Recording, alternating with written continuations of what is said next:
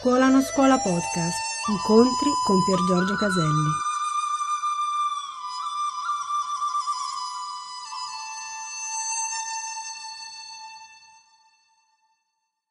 Qui, come grande regista Dante è, c'è anche qui, all'inizio di un capoverso nuovo, un'introduzione bellissima. Lo sol che dietro fiammeggiava Roggio. Vi ricordo che nell'inferno il sole non si è mai visto. E già che siamo all'inizio del purgatorio, Dante insiste amorevolmente con la presenza del sole, che rappresenta la presenza della grazia, la presenza di Dio, la presenza di ciò che veramente ci riempie di amore. C'è anche, come quando il sole è dietro alle nuvole, all'inferno, ma non si vede mai direttamente. Il fatto che io lo possa vedere non vuol dire tanto che lo possa vedere, quanto che possa riceverne il calore sulla pelle, quanto che posso sentirlo, aprirmi ad esso. Eh? Lo sol che dietro fiammeggiava Roggio, qui è necessaria una parentesi che vi sembrerà noiosa o da esageratamente preciso. Nell'epoca di Dante le barche, che erano le principali eh, diciamo, trasportatrici delle merci a lungo raggio, erano solo a vela o a remi, ovviamente, non c'erano i motori. Bene, ma la vela dell'epoca, per gli appassionati di vela, era una vela molto diversa da oggi, e cioè erano barche che non potevano stringere la bolina, cioè erano barche che potevano andare solo delle cosiddette andature portanti, cioè con quelle che avevano il vento da dietro, poppa, lasco, gran lasco, traverso, se vi piace la vela. E che cosa vuol dire che Dante ha il sole di dietro? Vuol dire che già che le barche dell'epoca non potevano stringere la bolina, anche come le barche romane, le galere, eccetera, che avevano una vela quadra o rettangolare, o anche come i catamarani di oggi, sebbene sono più affilati e quindi possono stringere di più le andature. Vabbè, sto esagerando. Comunque il sole di dietro, il sole di dietro vuol dire che Dante è come se sentisse, diciamo così, il vento in poppa.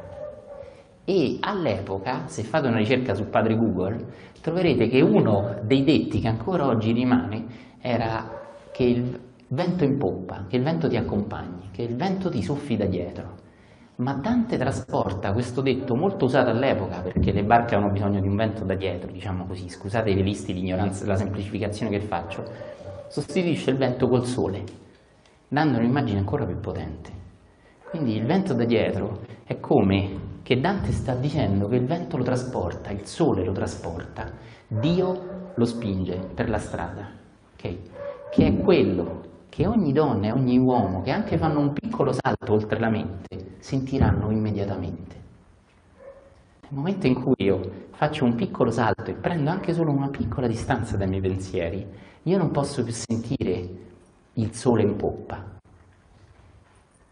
Non posso non sentire che nella mia vita qualcosa mi accompagna. Nel momento in cui soltanto mi allontano un po' dai pensieri, questa consapevolezza è lì, potente, immediata. Scopro di non essere solo. Non lo ero anche prima, ma non potevo accorgermene, tutt'al più potevo crederlo.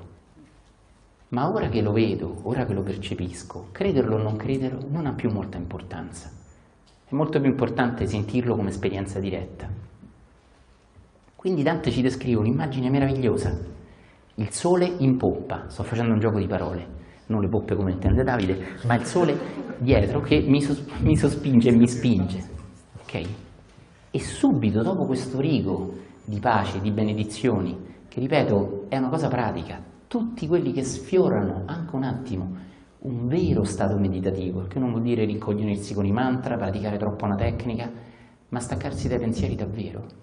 Nessuno a cui accada questo dono anche un istante non potrà non sentire il sole in poppa, e cioè il fatto che qualcosa ti accompagna. Nel momento in cui solo lo sfiori, ti sarà sempre più facile arrenderti a quel qualcosa, cioè, per usare un linguaggio cristiano caro a Dante, avere la vera fede, che non è un credo, e lo diciamo sempre, e che puoi avere una grande fede anche se non è un credo religioso. E lo vedremo sempre di più, una fede laica, che è tipico della nuova coscienza, cioè sentire che qualcosa nella vita ti accompagna e che qualcosa è la cosa più importante della tua vita.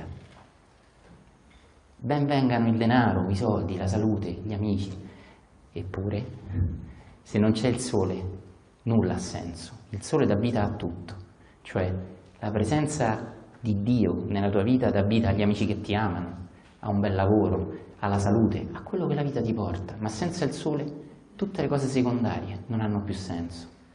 Quindi il sole in poppa, che è un gioco di parole da vento in poppa, è il sole splendente con cui Dante rappresenta Dio, ci apre a questo stato bellissimo che ogni meditante che tocchi la vera meditazione scopre. La sua vita non può più essere come prima.